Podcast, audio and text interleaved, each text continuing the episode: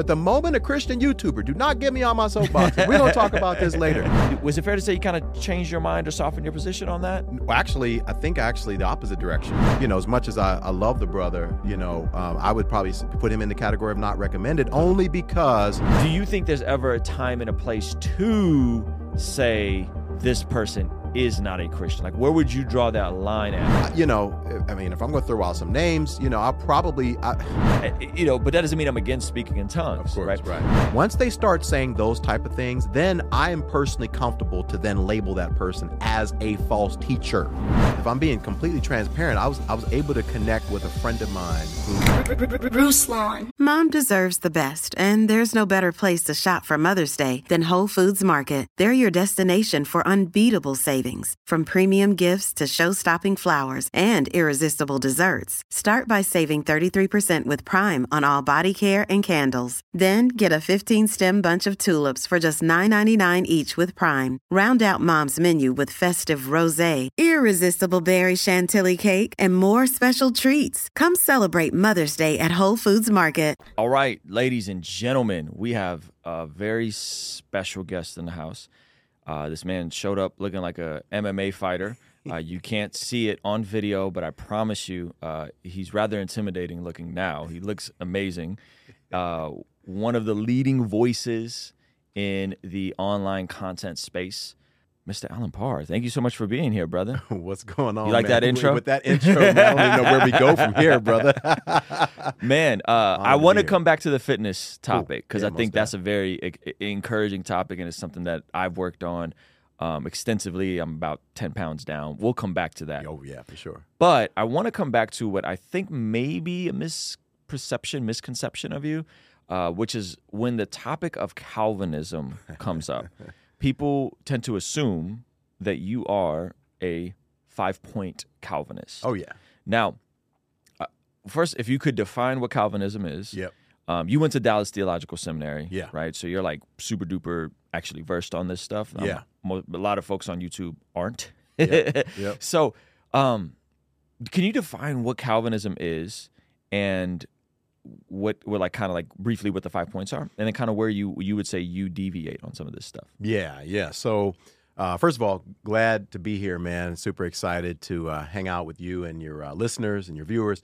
So, um, it's interesting because oftentimes what happens is when you adhere to the final, the fifth point of Calvinism, which is the P, which we'll talk about in just a Mm-hmm. Oh, yeah. Mm-hmm. Uh, perseverance of the saints, uh, for many, many people who already know what that is, people automatically assume if you hold to that one, Yes. then you are automatically a Calvinist. So, Yes. for those of you not familiar with Calvinism, Calvinism is basically a, a school of, of theological thought or belief that was really spearheaded by uh, a reformer called John Calvin, who named John, Calvin. And interestingly enough, there's an acronym TULIP, T U L I P. Each one of those letters stands for one of the key tenets or points of Calvinism. But it's interesting, John Calvin himself wasn't even the one that even came up with Yep. that acronym. And so, uh, for those of you not familiar, I'll quickly talk about it. The T is total depravity. Mm-hmm.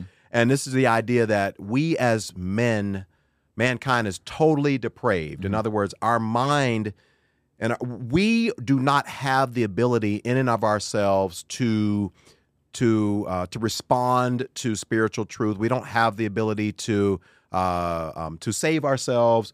Our minds and our spirits are completely sinful and totally depraved. We were born in sin, shaped in iniquity, uh, and so you know that that means that in order for us to be saved god has to take the first step he has to quicken our dead spirits and say okay let me now breathe life into this person so that uh, because without that we're depraved right um, I, the easiest way to explain it would be if i were to go to a cemetery right now and i would preach the gospel as hard as I'd be preaching the gospel to those people, nobody would be able to get saved because these people are spirits. They're dead. They're physically dead. They can't hear me. Right. They're unable to respond, and that's kind of the idea there. Uh, the U is unconditional election. Okay. Right. And and so um, you know this is the idea that um, you know God is choosing.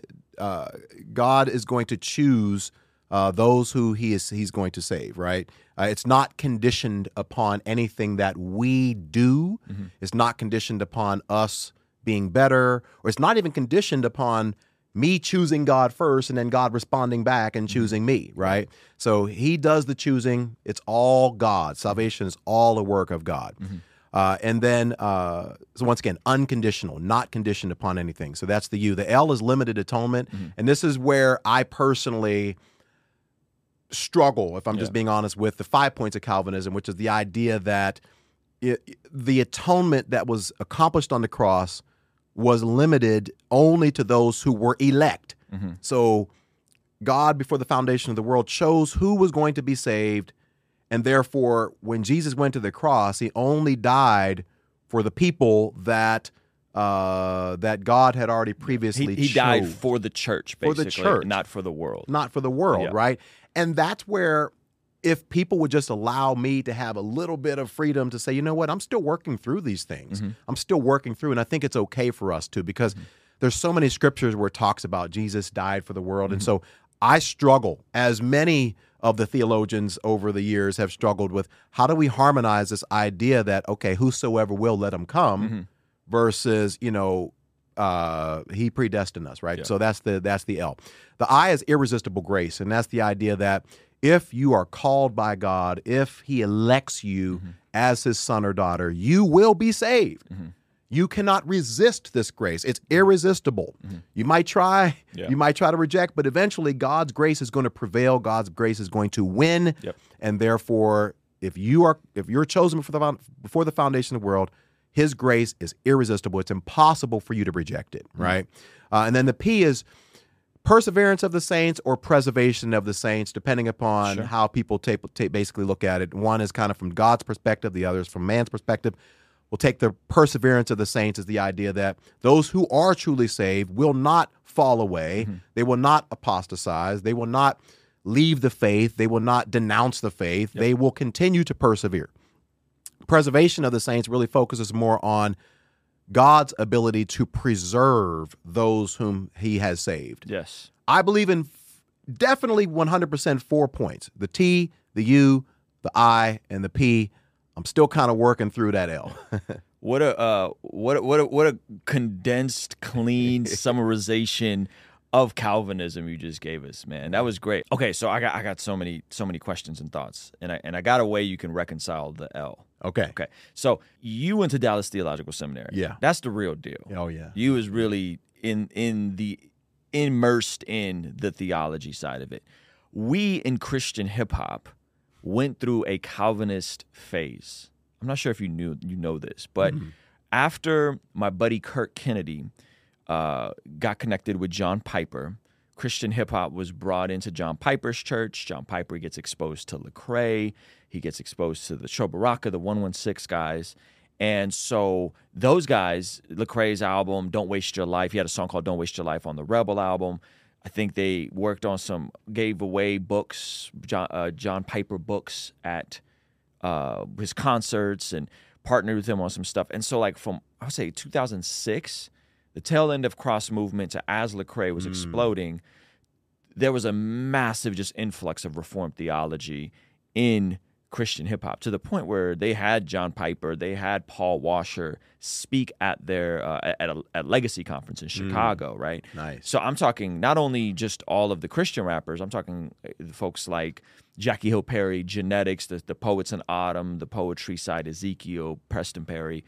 Um, and so it created this like framework for a lot of us to kind of build on because many, many of us came from kind of like seeker mega churches, right? Yep. And so there was a hard switch to that. And this is right as Mark Driscoll was exploding Oh, yeah. and he was taking off. And so um, I'll be honest in that I went through a phase of Calvinism. Mm-hmm. Um, and it was good because it gave me such a strong appreciation for the scriptures. It gave me such a high value for the scriptures, which one of the beautiful parts of Calvinism is that The focus on the the scriptures. focus on Yeah. the scriptures, sola scriptura, the solas, all these different things. And when I was really into Mark Driscoll, um, and I still like Driscoll, I think he has some really good stuff. Yeah. Same. He did a message called Unlimited Limited Atonement. Hmm. and he reconciled these two ideas. Hmm. And it was really interesting the way he did it. And basically, how he broke it down was he went through all the verses that say God died for the world, God died for the world, God died for the world. Mm-hmm. And then he went through all the verses that said God died for the elect and Jesus died for the elect, right? Mm-hmm. And then he basically said, in a macro sense, everyone has benefited from the cross. Everyone has benefited from from Christianity going into the world. Everyone has benefited in a general sense from Jesus going to the cross and how much that changed society, how much that impacted everything from literacy to education to science to tech. Everyone on a general level benefits from Christianity. So there is a he died for all. Mm-hmm. But in a so- soteriological sense, it was for the elect and it was for the church right? And so he kind of created this this gap and i always thought that was interesting right? And i don't i don't hold to this now any anymore um, but i always thought that that was an interesting bridge behind what you just said which is like ah if i'm honest the limited unlimited Yeah. atonement is tough. And i would encourage you to, to go and, and, and check that out but uh, it's also interesting like i don't know how much of a calvinist five point tulip calvinist John Calvin himself was Exactly. That's what I'm like if you read his Yeah, commentaries on John three sixteen, you read his commentary on these verses, and he's just like, yeah, yeah, Jesus died for everybody. Exactly, you know, he died for everybody. So Yeah. it's an interesting, it's an interesting di- dichotomy there. Um, but I want to ask you a question about Calvinism. I had Trent Horn on yesterday. Uh, he's the leading one of the leading Catholic apologist voices, Mm-hmm. right? And I asked him like, how, how do you feel about Martin Luther? You know, because it's interesting. Like, what is the Catholic position on Martin Luther? Now we view Luther as someone that reformed the church, and then Protestants came after him. And Right. John Calvin was someone that was close to him, right? Were they were they contemporaries, or was I- this years I- apart? I'd have to, man, my, my, my church history, I have to, we have to check that out. 1483 to 1546. So they were alive at the same time, but they probably weren't contemporaries. So Calvin probably after though. Yeah, probably after. Yeah, yeah, yeah. yeah. So, yeah. but but it but it seems like Calvin built on some of the foundations of Luther in Yeah. terms of the obviously the Reformation and, and Protestant, uh, everything like that. So my question to you is, do you think that based on the issues happening within the Catholic Church, right? Because this is fairly early in the Reformation. Do you think that maybe some of John Calvin and him gleaming from Augustine, do you think maybe some of that was an overcorrection to the Catholic tradition where they they view Scripture, but it's also Scripture in church history. They view right, like so. It's like it's a and, and there's a lot of stuff in there that if you read the Scripture, you kind of go, ah, how'd you guys come to that conclusion on Mary? How'd you guys come to, right? Uh, be, and their their justification is well, we're looking at it through the lens of church history. Do you think in, in some of John Calvin's uh, work? You think there's any chance there was an overcorrection to some of the Catholic theology of they do believe you can lose your salvation. They do believe that you have to be baptized to be saved, and you know, and there's like a kind of like a, a two part salvation thing. Do you think there's a chance of, of of when you go through the five points of Calvinism, is there a chance that some of that may have been an overcorrection to uh, some of the wonky Catholic theology that was prevalent at that time? Yeah, you know, it's that's a good a good question, and if I'm being completely honest, I'd probably have to go back and uh, and and refresh my church history uh, to really give you a, a, perfect answer to that. But I would probably say probably wouldn't be too far fetched to to say that you know what um, maybe there was some sort of uh, reaction. Uh, to you know some of the prevailing views that were going on in the church at that time with Yeah. regards to salvation, with regards to you know um, how does a person become saved? What Yeah. do they have to do? Yeah. Uh, and, and all of those things. Um, uh, or it just could very well have been that, you know what, he was reading the scriptures and he was like, you know what, wow, this is what I'm seeing the scriptures say. Families have a lot going on. Let Olly help manage the mental load with new cognitive help supplements for everyone four and up, like delicious Lolly Focus Pops or Lolly Mellow Pops for kids. And for parents, try three new Brainy Chews to help you focus, chill out, or get energized. Find these cognitive health buddies for the whole fam at olly.com. That's O L L Y.com. These statements have not been evaluated by the Food and Drug Administration. This product is not intended to diagnose, treat, cure, or prevent any disease. And uh, and you're right. At that time, more than likely, the the, the uh, you know Catholicism and the Catholic Church was the prevailing um, spiritual, you know, uh, spiritual position, the, the, the kind of the, the biblical authorities of the land at, Yep. at that time. And uh, it could very well be that you know it's like, hey, no, this is what this is what they're saying. Yep. But as I look at the scriptures, Yeah. this is what seems to be pretty clear. Right. Have you looked at any of the uh, pers- preservationist, provisionist, provisionist. Have you looked at their chart? Because they have like a chart kind of like the tulip. Like Leighton Flowers. Yeah, Leighton Flowers. He's yeah, one yeah. of the main. Yeah, one of the main guys, and so they believe in the perseverance of the saints. They believe Yeah. they believe once saved, always saved, right? Which- again, like you got to then define what do you mean by saved. We're not we're not saying say a prayer, put a hand up, and saved. We're saying born again, regenerated, filled with the Holy Ghost, saved, right? Uh, so they believe in that, and but it but but but it is a, a bridge. I feel like between Arminianism and Calvinism. Yeah. Um, have you looked at kind of their little chart? Not not totally, Okay. if I'm just being honest. Um, but I probably need to because I know that um, you know Leighton Flowers. Um, you know, obviously got respect for the guy. Yep. You know, and, and I know he's made some, some videos. You know Yep. about uh, some of the things that I've I've said. But um, you know, I definitely would love to look into it a little bit more. Yep. I think the key that you know if people could take away from this is that number one, we should always be critically thinking Amen. as Christians, right? That we should always be trying to understand. Number two, I think we should always remain humble and realize that we don't we don't know everything that we think we know. Mm-hmm. Um, and people who are so dogmatic about everything are the ones that concern me the most. And then number three, I think Ooh, hold on, should, hold on. You gotta stop there. Yeah, yeah. I need you to unpack that. Yeah, that was good. Yeah, some of the people who are so dogmatic about things Yeah. are the ones that scare me the most because they, in my mind, illustrate that maybe they haven't thought through all of the different Mm-hmm. perspectives. It's easy to be dogmatic whenever you think the only way to think about something is the way you've always been taught or Yeah. the way but when you start to be exposed to like what other people believe and why and and not just what they believe how did they come to that conclusion? Because mm. all of us are using scripture Come on. right? Come i mean on. Yeah. everybody who has a position who's in the mm-hmm. christian faith they're using scripture. So i think mm-hmm. it's it's it's incumbent upon us to say okay wait this is what i've been taught. This is what my seminary taught me. This is what i grew up in church learning. But like not to say i'm going to switch what i believe Yeah. but can i be mature enough to entertain Yeah. Yeah. another thought Yep. and and actually say okay how did they come to that position Yeah.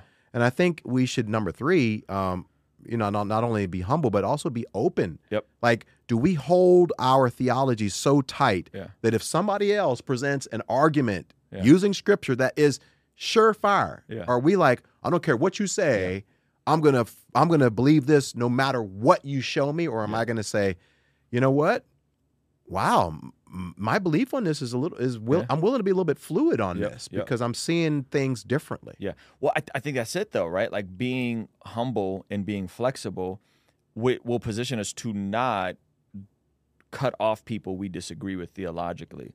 And when I was when when this was the uh, uh, a moment in Christian rap, it was definitely like a hierarchy. Like, what's your theology? Like, what kind of church do you go to? If you don't believe what we believe, you're kind of a JV Christian. You're junior Right, varsity Christian. right. And there was a lot of that initially from the reformed community. And at the time, I wasn't reformed. When everybody was reformed, I wasn't reformed. This is when um, Epiphany launched in Philly. This Yeah. is when cross movement was Yeah, prevalent. It's like 07, 08. Yep. I wasn't, and but it was definitely like eh, I don't know about you guys. What's your theology like? You know, it'll like Right. I just don't come to these same conclusions. Then later on, I did, and then I would say now I'm I'm probably I'm, I'm an interesting spot. You tell me how you feel about this. I'm I'm closer on a macro scale to uh, to provisionism, okay right? Yeah. In terms of like I look at that and I go, I think that makes the most amount of sense from the scriptures and from church history. But on a personal level, I'm reformed. Meaning in my life, I, want to believe that I I'm was get- yeah I was depraved. There was no there was no uh Ruslan was a nice guy. No, I was a complete scumbag. Right. Right? Like hell bent on like being mad at this God who I didn't believe existed. right The there was no resisting him. Right. He got me. yeah It was it. There was Right. no running, right? Right. And and I and I feel like I'm I'm I'm never leaving the faith. I will always persevere, right? Right. Same so so so on a personal level, I'm with you on the four. Like in terms of the way I really believe, like God was like, nope, this one's mine, Right. right? And so I guess, but but but on a macro scale, I go, but I don't know if that's how it works for everyone. Like I don't know if that's how Mm-hmm. soteriology works for everyone. And so it's probably a cop out to be like, yeah, like I'm I'm both. Yeah, I'm, I'm, I'm gonna I'm gonna have one foot in the Arminian. I'm gonna have one foot. I mean, that's the easiest way to take, is because then it's like you know I'll take some scriptures from here, I'll Right, take right, some right. from here, and I'm gonna kind of merge together and Yeah. get to this provisionist view. And you know, I'm gonna have to look into a little bit more, but I think that yeah, uh, because, because they yeah. believe in the providence of God. Because it's not Arminians. They believe in the providence of God. They don't believe you can lose your salvation. And again, I'm not super refreshed with all of it. They believe in original sin, but not total depravity, meaning that we're flawed, sinful creatures because of Adam, but not unable to respond. but not unable to respond. Like we could still respond. But it's but it is God that initiates. So it's an Mm. Interesting thing. I don't want to get too in the weeds on it, Yeah, but yeah. it, I think I think I would I would love to hear a conversation with you and Dr. Leighton Flowers because you are friendly with Mike Winger. yeah, Mike Winger is really friendly with Leighton Flowers. I think Mike Winger probably falls in like a provisionist theology. probably. And what I again, the reason why I'm asking you all this stuff is because I feel like there's a healthy degree of especially at least in our Christian YouTube community where we kind of hold different positions on things. Yeah, let's talk about that. But we're all friends. Yeah, yeah, We're all friends yes. and I, and we don't kind of look down or or, No. or or judge. No. It's like, man, like if someone believes something that's off, like they might come to a different conclusion later. They might go through some things. And so I, I've always found that really interesting, very, very refreshing. But we all know it's not like that for everyone online. Oh, and you being someone that went to Dallas Theological Seminary, Yeah. sometimes there's these expectations of you to Allen got the right theology. Allen's right. Allen's solid. His theology, like the, you hear these things, Mm-hmm. Yeah. but then if you don't go as hard against Right, someone that's deemed a false teacher Right. by the Reformed community, right. y- y- you're not quite a heretic, but You you're like stick up for us the way we thought you were going yeah, to. Yeah, Yeah. So, like, talk about that. Like, how has that been in terms of you navigating some of these things? Because you haven't came out and been like, you know, fill in the blank, whoever, uh, uh, Mike Todd, he's a false teacher. Like, you haven't said these types of things. Right. And so, like, from one standpoint, I think that opens a bridge to people to receive what you have to say. Right. But from another standpoint, from the Calvinist standpoint, it it makes you look Yeah. soft. I don't, I don't Yeah. understand what the logic is. Yeah, But yeah. You, you know, so one of the best pieces of advice that I ever got was from um, a friend of mine who is straight up reformed, uh, Todd Friel from Wretched Wretched Radio, Mm-hmm. yeah. Wretched Yeah, I watched Todd, yeah. yeah, good guy. Love the guy. Really good friend of mine. And um, and so one of the things that he said, he was like, you know what? Every Bible teacher that you listen to, or that you know, the Christian YouTuber, or whatever, Mm-hmm. Should probably be in one of three categories, right? You have um, recommended, Mm-hmm, a- and then you have uh, false teacher, and then you have not recommended, right? Mm-hmm. Okay. And when he wrote that down, I was like, that's perfect because I don't think we have a category Mm. that that we can just be comfortable. That middle category of not recommended, Yeah, yeah, yeah. So for some reason that just doesn't exist in the body of Christ. It's like Yeah. either this person is recommended or they're a false teacher. Yeah. Right? Yeah. It's like, okay, no, there's got to be something in between, right? Mm-hmm. So for instance, perfect example. Um, you know, I mean, if I'm going to throw out some names, you know, I'll probably, I, and I, well, let me be careful with that because even someone like Joel Osteen, Mm-hmm. I don't agree with prosperity theology. I wish that he would challenge people in Mm-hmm. the areas of sin. I wish he wouldn't preach a cotton candy gospel. I wish that if I actually went to his church, I'd be challenged in Mm-hmm. areas of purity, holiness, and, and sanctification, and all that stuff. But I'm going to be honest.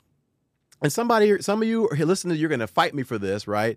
But I'm going to be honest. If I go to his, if if I go to his website Mm-hmm. And he adheres to all of the non-negotiable tenet Yep. core beliefs of the Christian faith, Yep. the resurrection of Jesus Christ, the inerrancy of Scripture, the deity of Christ, Mm-hmm. all these different things, right? Uh, the Trinity and all that stuff.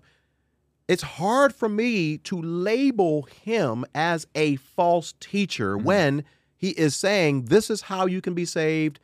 You need to be saved, Mm-hmm. and we want to be a church who's going to help you become saved, right? Now, what can I do? And this is where I've ca- caught flack is instead of me going around naming a whole bunch of people and saying they're false teacher, they're Mm-hmm. false teacher, they're false teacher, I tend I would rather focus on the teachings. Yeah, yeah. I'd rather look at the individual teachings of Joyce Meyer. I'd rather look at Bishop Jakes' teaching. I'd rather look at uh, uh, uh, these different people and say, you know what? Because of the fact that he teaches a cotton candy gospel, mm-hmm. because he preaches prosperity and health and wealth and and, and name it, claim and positive confession and all mm-hmm. this stuff, mm-hmm. then these teachings by Joel Osteen or Bishop Jakes, these are false teachings. And therefore, I put them in the category of not recommended. If I'm giving advice to a new Christian and they're asking me, who are the people that you would recommend I listen to? I would not put these people in that category. Right, right. Right. Um, and, and that's where I kind of differ. But does that mean that I can't have fellowship with these people? Does that mean that I, you know, and that's where I see the the toxicity Yeah. online, particularly in the space that Yeah, we yeah. operate in. It's like if we don't, if I don't agree with Ruslan, he's a false teacher. Mm-hmm. If I don't agree with Allen Parr, he's a false teacher. If I don't agree with John McCrae, he's a false teacher. It's like no, you just disagree with me. Yep. But Yep. don't dis, don't disparage. Don't Hey, it's Ryan Reynolds, and I'm here with Keith, co star of my upcoming film, If, only in theaters, May 17th. Do you want to tell people the big news? All right, I'll do it. Sign up now and you'll get unlimited for $15 a month in six months of Paramount Plus Essential Plan on us. Mintmobile.com slash switch. Upfront payment of $45 equivalent to $15 per month. Unlimited over 40 gigabytes per month. Face lower speeds. Videos at 480p. Active Mint customers by 531.24 get six months of Paramount Plus Essential Plan. Auto renews after six months. Offer ends May 31st, 2024. Separate Paramount Plus registration required. Terms and conditions apply if rated PG. discredit my entire ministry mm-hmm. because I teach the perseverance of the saints, Yep, right? yep, And yep, it's yep. like really, wow. Yeah, yeah, yeah, that's a good point. And I Crazy. think even in the way you've I've watched your videos, I think I've seen you do a video on Osteen. Yep, yep. And even in the I- way you I you, all. you frame them as you go, well, should you listen to someone that teaches X, Y, and Z? right. Here's what they teach. You have to come to that conclusion Yes, on your exactly. own, Exactly. right? And I think that's that's that's an empowering position instead of attempting to mark everyone as heretic or recommended. That third category, I think, is an important one. There's a lot of people that fit in there. Yeah, because I think the, and and no one has hundred percent perfect theology. Right. Everyone's going to change on some things. Everyone's going to soften on some things. But I think you you doing that I think has been a a service to folks there. And you've also been flexible and you've changed your mind on stuff or seemingly changed your mind on stuff where um Justin I don't remember his last name. Peters? Uh no, the Seventh Day Adventist gentleman. Oh yeah, Justin Coe. Coe, Cool, yeah, Coe, yeah. yeah. yeah. So like I, I remember you Mm-hmm. made some videos about Seventh Day, and then you were kind of like, ah, Yep. he, some folks reached out to me saying this stuff was accurate and go harder. Yep. And then he reached out to me was like, hey, like we don't really adhere to this stuff. And then you guys had him on and you guys went over and you Yep. you dis- strongly disagreed on Yes. on on the Sabbath, right? Yeah. And, and all that all that kind of stuff. But was it fair to say you kind of changed your mind or softened your position on that? Well, actually, I think actually the opposite direction. Uh, the first video that I did on Seventh Day Adventists, I basically presented it as if, you know what? Yeah, they're pretty much the same Mm-hmm. as Christians, except they adhere to the Sabbath and Mm-hmm. they, you know, have some dietary things and things like that. But for the most part, Yep. you know, they're the same, right? And that's because I did not do enough research Uh-huh. into their theology, their doctrine, and things like that to Uh-huh. see, nah, there's a whole there, bunch yeah. of things that are there that are very different. Right. Um, and so when I realized that, people reached out to me. Right. I remember that. Uh, yeah, I was like, okay, um, you know what? I need to do a follow up video, and I actually ended up taking that video down. The follow up video down or the first The video? first video I First took video. down because I didn't want that video. I didn't want people to be deceived into thinking that Seventh Day Adventism is just another um, is just another denomination of Christianity that simply decides Mhm. to observe the Sabbath, and but other than that, everything is the same. Right. And I realized I was like, no, they they have some very different views on prophecy. Mm-hmm, You know, the place of prophecy in in in scripture. We won't get into all that stuff, but um, yeah, I had to change my perspective. Well, what about when you had the conversation with Justin after? Well, that was interesting because afterward, he actually caught a lot of flack from his remember, community. yeah, I remember. because there were a lot of Adventists who felt like he did not properly and adequately represent Adventism. Yes. as if he was trying to kind of toe the line and be like, Ah, you know what? No, we don't really believe that. No, we don't really go. Like, for instance, perfect example: the teachings of Ellen G. White. Yeah, yeah. yeah. You know, I mean, They view her as a prophet. yeah, they, they view her as a prophet, and and and and through her writings and different things that some of the core and major leaders within Adventism over the years have positioned her writings on par with Scripture. Mm. And so, you know, that's where I'm like, okay, no, you, you know, that you can't do that. Mm-hmm. You know, you can't say that her writings are authoritative or whatever. And so, you know, that's one of those things where it's like, okay. Uh, but then he was like, no, no, no, we see that only if her writings are consistent with scripture. I'm Mm. like, yeah, but a lot of her writings are not. So how do you deal with that? So it just kind of, you know, uh, and then there's the whole investigative judgment and kind of their perspective on Yeah. that and salvation and the Sabbath and the mark of the beast. And it's like, Yep. oh, you know, they believe that, you know, if you're, if you're, uh, uh, go to church, if you're like a, a Sunday worshiper, Yeah. That one day that that's the sign of the mark of the beast and things right, like right, that. right. There's there's a lot of things there. I feel like even within that, there's a spectrum of. I, I I don't mean to use these words disparagingly, so Justin, forgive me, but I'm not trying to do this in, in an insult way. But there's a spectrum between like a liberal person of a specific camp and then a super conservative Yes. person of a specific camp. Like Bible flock box. Yeah. Are you familiar with his story? No. His, he's a he's a he's more on the um, radical side of Adventism. Event right, right, right. So even in that, right, Big like time. there's a there's a spectrum there. Yes. Within Calvinism, you you'd be like, hey, like I'm a four point, four and a half point, right? And then there's other folks that are like, I'm a thousand point Calvinist, right? Yeah. Like, and so I think it's tough to even gauge what is an accurate representation. But it sounds like what you're saying is that was a a, a diet representation of Adventist Ad, Adventist, and he caught flack for that as well. Yeah. Yeah. Yeah. Wow. Yeah. That's interesting. So, with regards to that, I'm weary, and you could push back on this if you want to. I'm weary of any movement that's like 150 years old, 200 years old. Yeah. Right? Yeah. When, when all of a Yeah. sudden it's like, you Yeah. look at church history and you're like, well, I don't think we did that. Right? Uh, and so, whether that's Adventist, whether that's um, Mormonism. Mormonism, uh, Pentecostalism, Mhm. right? Or oneness Pentecostalism Yeah. specifically.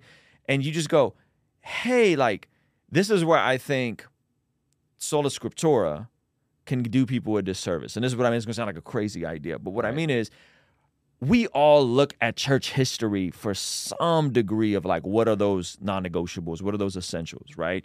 And Reformed folks do it with John Calvin, Martin Luther, Jonathan Edwards, right? Other everybody kind of has their guys, um, but but generally speaking, we do interpret some things through the creeds and so on and so forth. But when someone pulls up 100 years ago, 100, 120 hmm. years ago, and goes, They late to the party. "Yeah, like Trinity, you guys got it wrong on that." Yeah. it's all you know, and, and showed us a new revelation. Right. Because we just, I mean, just read the scriptures. It's not confusing. It just is what it is, right? Right. And I go, okay, wait, I'm just, I'm just so weary of that. And I would say, even in some evangelical beliefs, you know, where where you get into some of our modern views of like the rapture and some of these things, they're very modern positions that folks have taken that that aren't throughout church history, right? Right. They're very current. And so with with oneness Pentecostalism or Pentecostal Pentecostalism in general, like you know me, I believe that the Spirit can move. I believe God is active. He can heal. He can give people spiritual gifts. He can prophesy, all that kind of stuff. But I'm also, I say I'm charismatic with a seatbelt, Yeah. and yeah. that seatbelt's the word of God. And if it says don't speak in tongues without an interpreter, I ain't speaking in tongues without an interpreter, right? Right, and I'm going to be very weary of any church that speaks in tongues without an interpreter, right?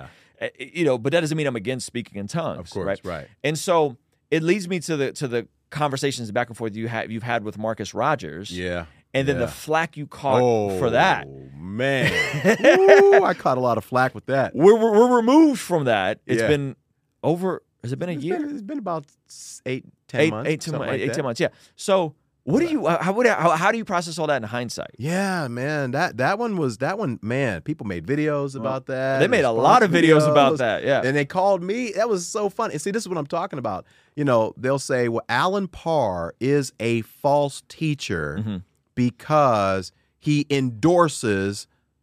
A false teacher, Marcus Rogers, and Mm-hmm. I'm not Marcus. If you're listening, I'm not saying you're a false teacher. I'm just saying that's what people were saying, Yeah, right? yeah. Um, you know, and so once again, you know, my position is, um, you know, would I encourage people to to to listen to Marcus? Um, you know, as much as I, I love the brother, you Mm-hmm. know, um, I would probably put him in the category of not recommended, Uh-huh. only because, and like I said, Marcus, just just because, you know, when you start talking about, you know, a lot of times he had dreams, he's Mm-hmm. believed there were prophetic dreams, prophetic word. There was a lot of those types of things, and I'm like, you know what, I'm just not sure, you know, and then I'm not, I'm not sure that all of these dreams that he's having are truly from God, and then the whole Trump prophecies Mm-hmm. And all yep, that yep, yep, stuff, yep, yep. and kind of he didn't quite repent from it Yep. and it's kind of kind of skirted around that and then uh, once again his you know it seems like his view on the trinity Yeah. isn't uh, orthodox more of a oneness oneness kind of view and so for those reasons and others i'm like you know what i i i- love him Yeah. but i don't i wouldn't i wouldn't advise not recommended. yeah not Yep. recommended you know um and and that's where i stand with that but that doesn't mean that i cannot first of all I got slack because people said I called him a brother Right. you know and i'm like well guys listen who am I to say whether or not somebody is Christian? Mm-hmm. I mean, you need to go read the parable of the wheat and the tares. You know what I'm saying? And and you can see like, you know, as they're both growing, the wheat and the tares look the same. And you know, Jesus uh, followers like, well, hey, well, in the parable, it's like, hey, should I come and and uh, and get rid of uh, uh, the tares?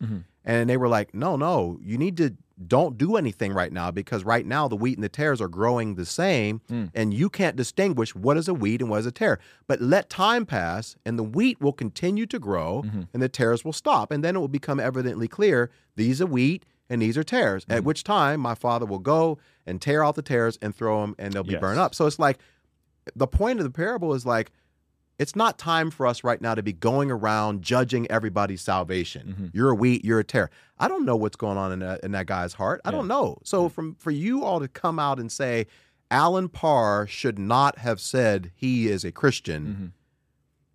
is asking me to go way further than I'm supposed to go. Yeah. As a Christian influencer, I'm supposed to say these specific things that he teaches I don't agree with Mm-hmm. based on scripture and therefore if I'm shepherding you I have oversight over this online community, Mm-hmm. I would encourage you not to listen to this particular person. But for me to go and say I don't believe that this person is going to heaven, I'm not going to go that far. Mm-hmm. Yeah.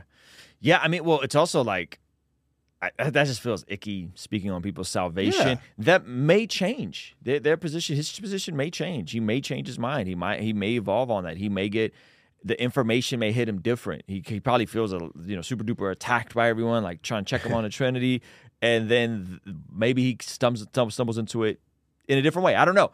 I got in trouble for the same thing because I, I, I think I used the word anointed. Oh. So I didn't say he Yeah. is a brother in the faith.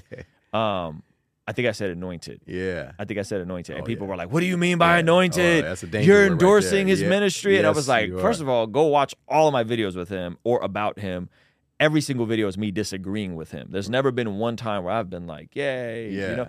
Um, but it's it's an interesting thing because yeah, it's like if you're not against so and so, you're then endorsing so and so. yes, exactly. Do you think there's ever a time and a place to say this person is not a Christian? Like, where would you draw that line at? Because the Trinity is not a bad Or this person is a false teacher. or this person is a a, great full-on false teacher. Like, where do we where do we draw the line? Because because if I go in in hindsight, I do go, yeah, man, it's, it's kind of a big one, you know. And and as much as I have tried to sh- show and share with him, Mm-hmm. he's kind of I wouldn't say he's rejected the Trinity, but he's rejected it as an essential issue. Right. Right? Which again, it kind of puts it in a different category. So it's Mm-hmm. not you're saying it's not like it's not that he's saying Jesus isn't God, the way Right. some other guys have said. Right. It's that he's saying, Well, I don't know, and I'm trying to figure it out, and I don't know, but does it really matter? Oneness, Trinity, oneness, Yeah, Trinity. that's Does it really a huge one. Yeah, That's that, he kind of kind of like kind of I don't say weasels away around it, but he kind of slithers Oh, around yeah. it, right? Weasel, yeah, yeah, yeah. I know. So so where He's do good at that. where he is? Where would you draw the line in terms of like, hey, this is Yeah. this is the line of no return. Yeah. Where, where is that? Well, first of all, let's talk. Take them in two categories. So salvation, right? You know, I'm not in the business of judging people's salvation, but if somebody comes out and says, "I do not believe that Jesus died on the cross for my sins. I do not believe that Jesus is God," mm-hmm. if they are saying that, Yeah. then I can conclude that they're probably not a Christian because those are the essential things you have to believe. That's Christianity 101. That's salvation 101. We have to believe that Jesus died on the cross for our sins and that he is God and he rose from the dead and all of those things. Yep. So if somebody comes out straight up says that, then yeah, I don't think they're a Christian. They're out. Mm-hmm. But if they affirm those things, but their lifestyle is kind of jacked up, or maybe there's some secondary issues that they teach, and I'm like, ah, I'm not sure. I'm not going to really necessarily say they're not a Christian. Now, So you said re- resurrection number is, is is huge. Resurrection, resurrection, number one. the it. deity of Christ, the triune nature of God. Um, I would also go say the inerrancy of Scripture. You know, when people Oh, you put saying- you would put inerrancy up there. I'd put that as a non-negotiable. Now, I'm not saying that I I would put that as non-negotiable because if somebody says the Scripture um, is not complete and that there's other revelation out there, now we're moving into things like Mormonism, oh, gotcha, gotcha. Jehovah's So, Witnesses, where it's so like the scripture is is is the central- the central final authority the final authority Gotcha, gotcha, upon which every other piece of information has must get filtered through. must Yep. be filtered through, right? Amen, So if amen, I'm a amen. Mormon and I say I believe in the scriptures, but also but then I also Doctrine and Covenant, Pearl of Great Price, the Book of Mormon, Mm-hmm. yep, yep, yep, yep. then if any of those things deviate from the scripture, then they have to be thrown out. Gotcha. Not the scriptures, and I think that's where the Mormons kind of, Yeah, you yeah. know, kind of g- get it wrong. So, um, so I would say, you know, um, for salvation, I'm not going to ju- judge that, but for false teaching, yeah, I mean, if somebody straight up comes out and they're saying, "I don't believe Jesus was God. Mm. I don't believe uh, I believe Jesus was just a man." Mm-hmm. Once they start saying those type of things, then I am personally comfortable to then label that person as a false teacher, and not just they have some teachings that are off and they're false. Now I'm Mm-hmm. It. like, this person's a false teacher because that's what the Bible says. Yep. Yep. Yep. Jude says teachers deny that I forget exactly what verse, but it talks about denying that Yep. Jesus Christ, you know, denying the, who Christ is. That's Yeah. false teacher. Yeah, yeah, that's good. I think I think that's a good that's a good barometer, and and, and, it's it's it's weird because again, like you don't want to speak on people's salvation because you don't really know, but I think it's also like protecting people from the the dangers of some of this stuff, right? So I think that's that's a good barometer to to gauge it with. Now, um, in terms of the Christian YouTube side of things, we've talked about this offline hmm. before, but some of the when people just come so aggressive, right? Hmm. What are some of the things that you've you're kind of dealing with behind the scenes that people maybe aren't thinking about? You know, in hmm. terms of like that that overwhelming amount of or, or seemingly like when the comment section turn. Yeah. You know, like when things just go, and you're like, wait, like I'm not here just to tell you the things that make you comfortable. Like Right. I'm not here just to placate to whatever it is you're. I am here to challenge you sometimes. I am here to make you think different, even if it's outside of your kind of cultural framework of things, right? Yeah. What are some of the things you're kind of people may not know that Christian YouTubers are facing and going through? Yeah. Well, first of all, you know, um, I think the first thing that they don't realize, which is a point of frustration, which I'm sure you and I'll talk about a little bit later uh, on episode on my channel, Yep. but it's just like the one of the biggest thing that frustrates me is that people don't understand and they need to be educated that what we do um, requires financial support you know and and for those of you watching youtube uh, uh um watching uh, If you're struggling to lose weight, you've probably heard about weight loss medications like Wegovy or Zepbound, and you might be wondering if they're right for you. Meet PlushCare, a leading telehealth provider with doctors who are there for you day and night to partner with you in your weight loss journey.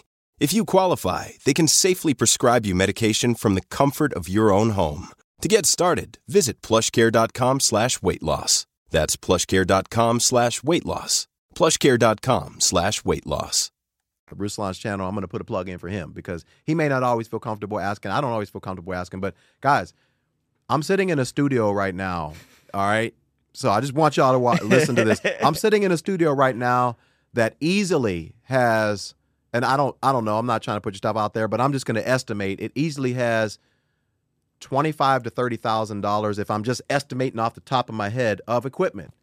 So my question is this: if if you go to a church, any church in the country, right, and you ask how did the church get all this stuff? Mm-hmm. Do you think it came out of the pastor's bank account? No. it didn't come from the pastor's personal home account, Yeah. his savings account that he has for his kids, for his future, for his kids' college fund, for his kids' weddings and all that stuff. No. The church members donated mm. and supported so they could have equipment, mm. lighting, cameras, all that stuff. Mm-hmm. But the moment a Christian YouTuber, do not get me on my so- so- soapbox. We're going to talk about this later. But the moment a Christian YouTuber asks for financial support or charges for something, Yeah. all of a sudden they're deemed as a money hungry, prosperity person who's just trying to get paid. No, we got bills to pay.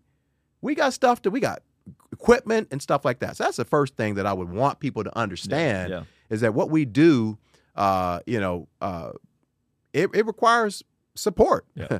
um, you know, the next thing I would say, you know, is that, um, you know, that we are actual human beings, right? Uh, and so, you know, if you disagree with us and you disrespect us, I don't mind disagreeing. I don't think any YouTuber minds Yeah. being disagreed Yeah, with. yeah. But like the disrespect can sometimes be kind of toxic and it can uh, uh, it can affect us. Yeah. You know. Yeah, I think I think like you said, you could disagree with an idea, and let's unpack that idea. Yeah. and tell me, and, and I might agree with you. I might be like, you know what, I that didn't come out right. I didn't say that right, right? Right. But when it goes to a personal attack, Right. you're wrong. You're pathetic. Yeah. You're this, right? I'm like, Don't whoa. follow at this person. Yeah, I'm like, whoa, like you just escalated it to a whole nother level that it didn't need to go to because we might have a legitimate disagreement, and I might even change my mind Right. if you pr- present me a, a better position or a better argument. But you're 100 percent when it when it escalates to a like attacks on, on the personhood of someone, it's it's it gets wild. Go ahead, I didn't mean to cut you off. No, no, no, no. I mean, I was just a couple things I think that they don't they don't realize that that we uh, that we deal with, um, and I think those are kind of the main uh, couple things I would say that they don't realize that we that we deal with. Um, you know, also just like wanting people to appreciate our work, our craft. They also don't think they understand how much time that we put into this. Like my videos, I try to provide high quality stuff and, Mm-hmm. and write scripts and things like that. For an average video, man, it could take, you know, eight to 10 hours uh, just for one video. And Mm-hmm. Yep. I don't think people realize that. Yeah, Yeah. yeah. Now I want to talk about the, the flip side. I want to talk about the positive side Yeah. of, of of of YouTube. Oh, man, there's a million. There's a million positive sides. Yeah, I love it. and this is something I've said before. I've said it repeatedly on the channel, and it's caught me some flack. Um, I talked about it a bit with with Tim Ross on his podcast. Is I I have this thought that a lot of the celebrity pastors that maybe are wrestling through some theological issues, fumbling with some of the stuff they're saying, you could you could tell there's there's pressure, there's tension on them, right? And my thought, and you and you can tell me what you think about this, is if they were starting post 2016, I think that a lot of these personalities, mega church celebrity personalities, would have pro- would, would have probably been way more fulfilled and stable and, and content and happy doing kind of what we're doing Yeah.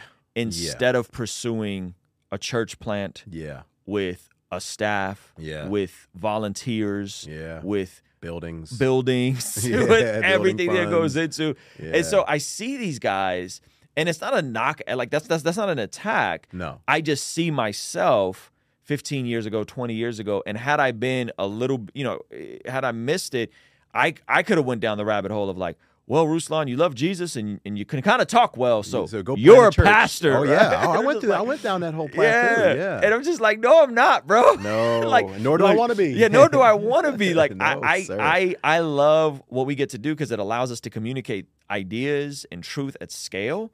But being a pastor is different. So I'm seeing these guys. I'm seeing some of them struggle, and I'm seeing even the the the the, the fail the, the moral failure, right? Whether it's a Carl Lentz or whoever. Yeah. And I'm going, man, had you started when I started, you would you would probably could have gone this route, Right. And and you could have still communicated, but not had to shepherd and pastor and be a, a CEO of a 500 person organization, right? Mm-hmm. So what what do you think about that? Like, do you think that there's some some some some, some truth to folks who would have been better off just being kind of creators that kind of defaulted into the position of church planter? Yeah, yeah. You know, I I think that um, everybody has to. I think everybody has to figure out like what are their what are their gifts. For me, I fell into that where I went to seminary, mm-hmm. graduated 2004, and I think the old school way, the traditional way is if you have a good solid understanding of the Bible and you have a theological education and you can halfway decent speak, mm-hmm. then you, you know you or you can speak halfway decently. You you should go plant a church and be a mm-hmm. pastor, right? Mm-hmm. And I think just because in 2004 when I kind of graduated, there wasn't a paradigm, there wasn't a there wasn't a, a path for what we do, what we're doing now. I mean, at that Yep. time, YouTube wasn't even a thing. Yeah, it ain't the even closest thing is probably MySpace. Or something. MySpace. Well, no, I was gonna I was gonna say being an author, like being an author speaker. Like, yeah, that's author, the only speaker, thing travel speaker, conference speaker, and things like that. You radio know, personality. do if, that. you, if yeah. you could try to get a radio slot, that's Yeah. that's really it. That wasn't Yeah. a whole lot in 2004. Yeah, exactly. So I think I think you know now, um, you know, it's one of those things where it's like people who have the gift and the education, we now have options. Mm-hmm. You know, there's options available to us now in 2022 that Yeah. weren't available a long time ago. And so for me, I and I thank man, I thank God uh, as to how He's orchestrated the events of my life because I tried so hard to be a pastor. I tried so hard. I wanted that. I coveted that. I Mm. You wanted, to, be, a church planter leading a local Yes. church. And Wow, every okay. door that I tried to go down just closed on me. I never was able to do it. And the biggest one was um, the fact that I was single until I was 40. And I knew I was never going to plan a church being a single guy. I wasn't going I wasn't about to set myself up because Yeah. I knew that my life, although it wasn't like promiscuous, it wasn't like super squeaky clean. Yeah. And I, as a single guy, and I knew like, well, you know, if I date two girls in the same year, even if I don't sleep with them, even if I don't do anything, Yeah. it's going to be perceived as, oh, he's a womanizer. and I Yeah. never, ever wanted to bring that type of reproach to the church. So I kind of held off from Wow. Mm-hmm. ever pursuing a senior pastor role until I was married. But by the time I got married, I started my YouTube channel. And then I realized, you know what? What I really, really love doing is teaching the Bible. Mm. I don't love leading the whole staff. Mm-hmm. I don't really love doing weddings and funerals. I don't really love doing building campaigns. I don't really love doing counseling. Yep. I don't really love 85% of the stuff that pastors have to do on a regular basis. Mm-hmm. I just love to grab the Bible, open up the scriptures, and teach the Word of God. Mm-hmm. That's what I love doing. Amen. And this online space has given me that option to basically do what I love to do, Yeah. and only that. It it's it's something special, man. Yeah. It's something special to be able to to primarily anchor it. I mean, obviously we have to consider thumbnails and what are people interested in, and SEO Yeah. and all those titles and all that stuff. But it's it it is a such a amazing privilege, and and I would say, in my opinion, connected to the providence of God of us being born in this season in this life. You being a little older, but, but being single until you were forty. Me being on staff at a church and it just not mm-hmm. really working out, and then trying to do the music thing, that not really getting to the level I wanted it to get to. And I do believe it is really the providence of God in terms of being here and now. Mm-hmm. And so when I see other f- pastors struggling, and I'm just kind of like, man, like, bro, just start a podcast, like, start a YouTube channel. Like, you would find so much more fulfillment from just being able to communicate and potentially transitioning out, you know? But I also understand how difficult and challenging it is to start anything new whenever all you know is what you know. Mm. Yeah. And it's so intimidating to do anything different. And for me, I dealt with that where I was a high school math teacher, as we talked about before on, Yep. your- on my other, it was, I was a high school math teacher for 11 years. Yep. And I didn't know that there was something else I could do. Mm-hmm. I never knew that there was a possibility that I could be a full time Christian creator. Like, Mm-hmm. I didn't know that that was even a thing and that was even possible. Um, but hopefully, you and I can be people who can inspire this next Amen. generation to show them, like, look, you do have options. Now, it don't happen overnight. It don't I mean, you don't overnight. get this Yeah. studio, guys, and and being able to sit here with nice, expensive microphones and lights and cameras and all that stuff one year after you starting on YouTube. And that's a whole nother thing. You got to be able to. I mean, just in general in life, whether you're a YouTuber, whether you're a, a chef, whether you're a business person, mm-hmm. whatever, like you got to be willing to put in the work. Yeah. Like, if there's one piece of advice I can give this next generation is like don't look at where we are right Yeah. now many many years into this i've been doing this seven years Yeah. and think oh you know i'm going to get there like i was talking with somebody yesterday and i Mm-hmm. was like yeah after one year on youtube i had 1564 subscribers Wow. with no ad revenue Wow. because I wasn't even monetized Yep. and i could have been like Psh, i just put out 52 videos because i never missed a week my Yep. first year on youtube i was consistent every tuesday Yep. I could have been like, man, this isn't going to work. Mm-hmm. You know, I don't, I don't, still don't have the thirty or forty thousand subscribers that I see other people. Which at the time, Was I was like, wow, Yeah. thirty thousand subscribers. Right. That's that, that's I'm never going to ever Yep. get there. You know, and but you know, God, over time, God will reward faithfulness and diligence. And I will add to that, I do believe that having folks have gone further and tried different things, like you, like what I'm doing, and then us having resource and being able to point back and say, hey, this is what worked for us, this is what didn't work for us, this is how you Mm-hmm. can try it. I do believe that it can condense that window. Oh yes, yes. 'Cause I didn't have. but but you still have to go through the process and the trial and error of finding your own voice and figuring Yeah. out what kind of channel do I want to do, what kind of channel do I not want to do, so on and so forth. And I think that's you can't. You, not everyone can condense that part of it because they can get all the game. They can sit down with you for two hours. You can walk them through everything. They can sit down with me. They can sit down with uh, Sean from Think Media. They could sit down with Mike Winger. They can sit down with whoever, and they'll give them the blueprint. But you still got to figure out a way to take it, own it, apply it, experiment, try different formats to get it to work for you. And there is just that that time under tension. There is Yeah. that like, hey, you just got to show up to the gym every single day, Yeah. and those results may not come for months, if not years, right? Yeah. Which segues. look at that. You like that yeah. transition? That was cool. I see what you did there. which segues to uh, your fitness transformation, man. Yeah. You know, I was joking earlier. Uh, you showed up looking like uh, Jon Jones. Jones. You know, with the, with the body type that I just like. Whoa, man! Uh, last time we were together was October. I was actually in Dallas to pick up my niece. Yeah. Um, and we hung out, and you were already had started on that Yeah. pathway, but now you're sharp. And I and I've said this. I've kind of repeated this a couple times on the channel, but I've said. I believe that our convictions should drive our preferences yeah. are if I if I if I'm con, if I have a conviction to be healthy, that's going to reflect in the preferences of how I spend my time at the Yeah. gym, what I do with my workouts, Yeah. what I put in my mouth in terms of what I eat, what I don't put in my mouth. I feel like our preferences should drive our convictions.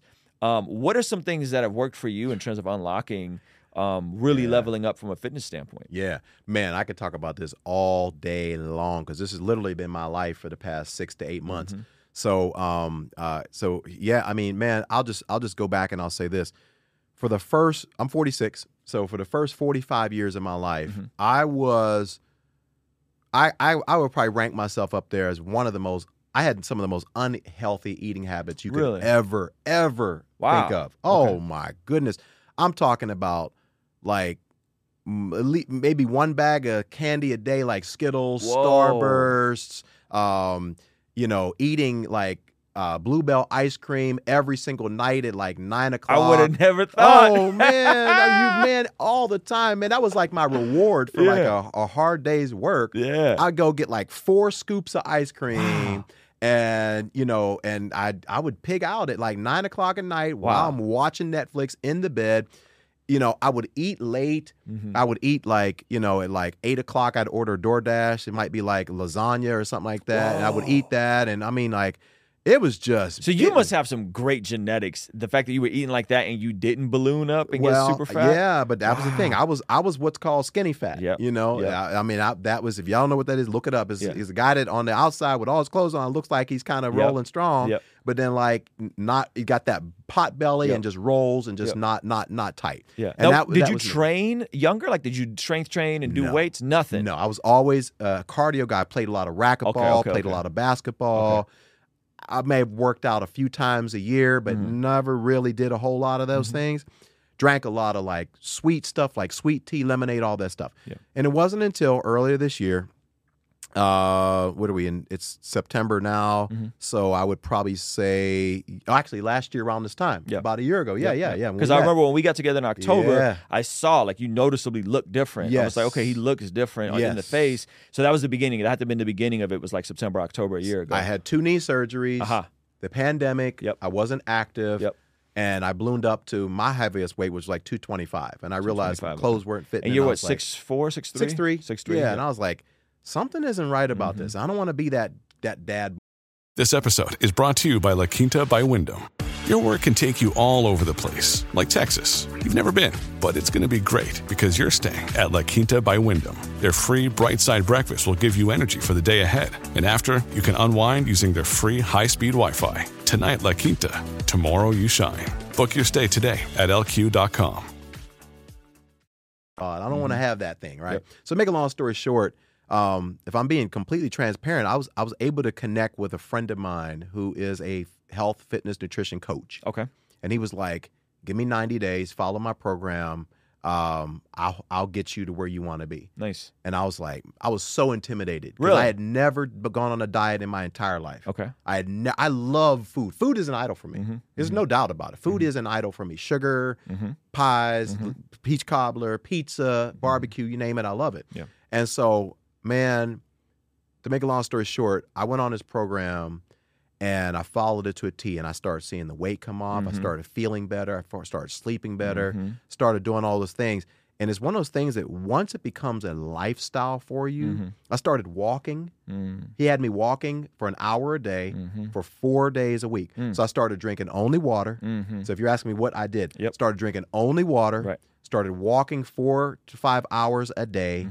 Mm-hmm. Uh, A- a I- day or a oh, I'm sorry, sorry, a week. Right, week, right. week, about an hour a day for, for, you know, so about four or five hours a week. Yep. Um, I cut out carbs for a season. Now I have them. I've introduced them in back in now, but not a whole lot. Yeah, yeah. I cut out carbs for about 60, 80 days. I cut out all sugar. Uh-huh.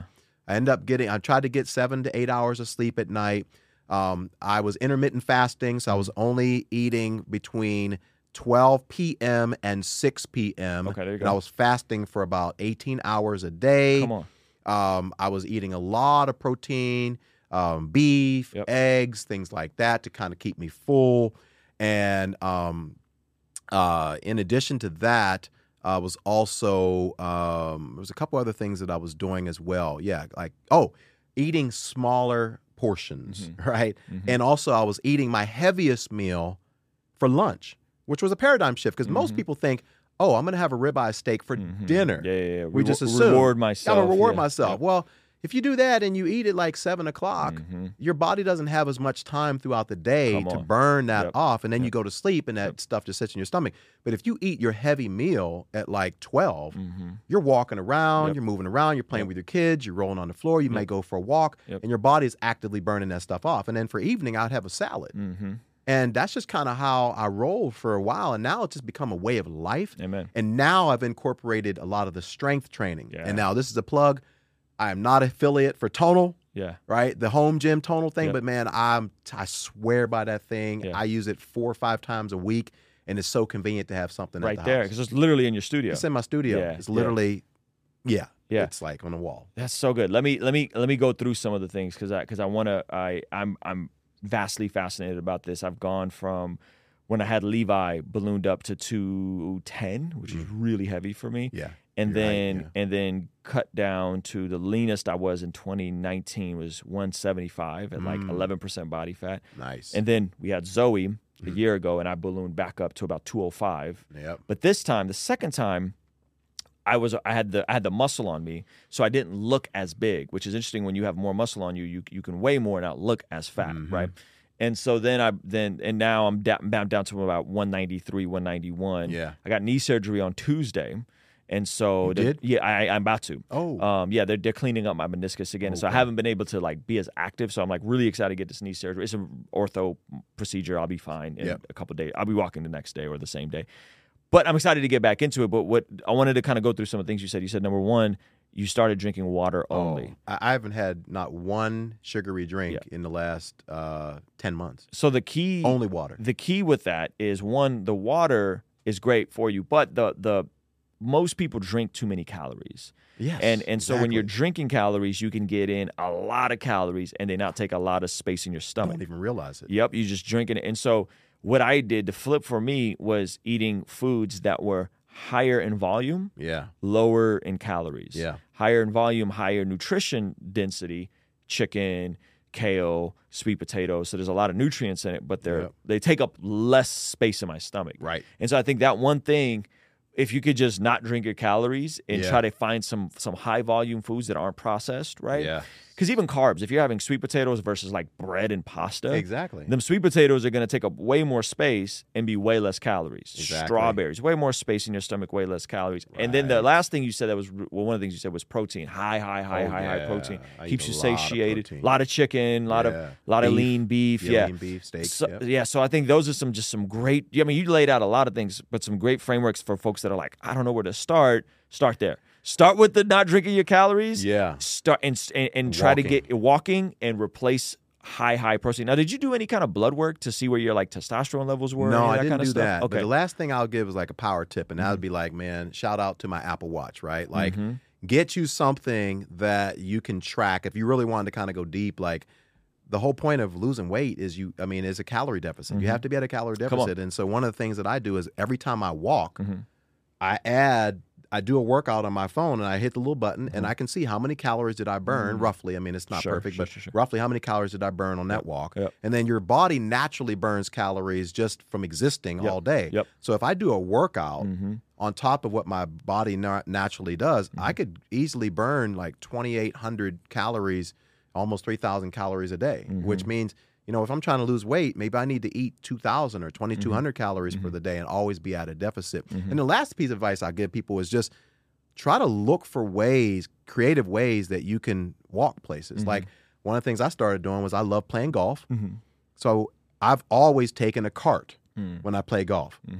But now I don't. Mm. I walk. I I literally walk for four hours pushing my golf clubs on the golf course, hmm. and I'll load up beforehand. Because don't do this because I almost I almost messed myself up one day because I got like a heat. I got like heat Yeah. exhaustion or whatever because I didn't eat very well. Ah. But load up, get you a good meal, Yep. and then man, I did it on my watch, mm-hmm. and I did for like four and a half hours. I was mm-hmm. walking.